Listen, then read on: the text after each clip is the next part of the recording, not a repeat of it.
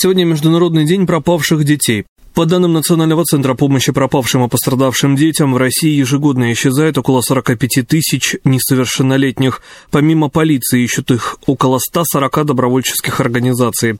Как, куда и почему пропадают дети? Мнение экспертов и истории беглецов собрала Юлия Судикова. Артему всего 12, но за плечами побег из дома. Спустя почти год после инцидента понимает, повода-то и не было. Жарким летним утром захотелось погулять с друзьями, но домашние дела были не сделаны. Мама Екатерина предложила сначала убрать в комнате, сходить в магазин, а потом отдыхать.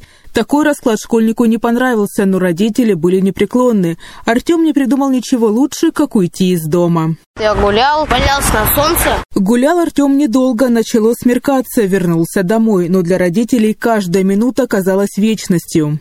Когда ты думаешь о самом худшем в этот момент и думаешь, Господи, лишь бы только Бог жив. Я не буду больше уходить.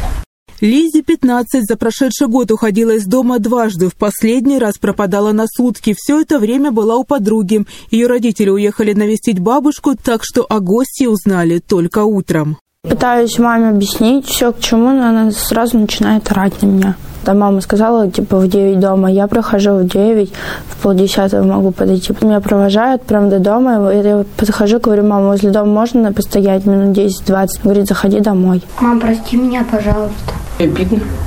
Я ради ребенка стараешься, тут одеваешь, кормишь, устаешь на работе. Если ребенок вовремя не вернулся домой, нужно сразу обратиться в полицию, описать, во что был одет и особые приметы, подключить волонтеров и добровольцев. Телефоны горячих линий на их сайтах и страничках в соцсетях, рассказал региональный координатор добровольческого поисково-спасательного отряда «Лиза Алерт» Дмитрий Батин. В первую очередь мы связываемся с родственниками пропавшего. Далее мы связываемся с полицией. В случае, если это ребенок, срочно объявляется сбор поисковиков на место предположительной пропажи. Параллельно у нас есть специальные группы, которые работают по прозвону всех медучреждений, по распространению информации в социальных сетях. Непосредственно поисковики выезжают на место.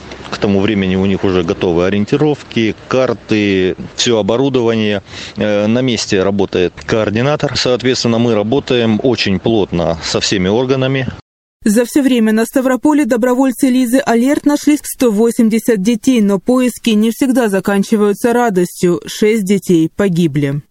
Еще немного цифр статистики. В стране за полгода пропало 296 детей до 8 лет. В большинстве случаев потерялись. Сели не в ту маршрутку, решили срезать путь, поехали с друзьями в незнакомый район. По статистике работы отряда в Ставропольском крае у нас более 80% пропаж, пока это город. В лесу не так часто теряются. По поводу того, кто находил, здесь очень много разных вариантов. Были ситуации, и наши ребята находили, и полиция находила, патрули. Даже был один случай, мальчика нашел случайный прохожий, неравнодушный, просто увидел ребенка, поинтересовался, что такое, зачем ты здесь находишься. Когда все выяснилось, он просто привез его домой. Темпераментные подростки, застенчивые первоклашки, ребята из неблагополучных семей, дети успешных родителей. В день в стране пропадают более 100 несовершеннолетних. Большинство, конечно, находят. Уйти из дома толкает конфликт с семьей, влияние плохой компании, жажда приключений и бунт из-за тотального родительского контроля, говорит психолог Лада Гриневич. Есть такие 3 шага, которые можно предпринять в профилактике ухода подростка из дома. Первый шаг – не делать из-за ребенка то, что он может сделать сам, уважать личность ребенка и изменить некоторые убеждения в семье, мысли относительно ребенка. Тогда ребенку будет легче развиваться и видеть в своих родителей тех поддерживающих взрослых.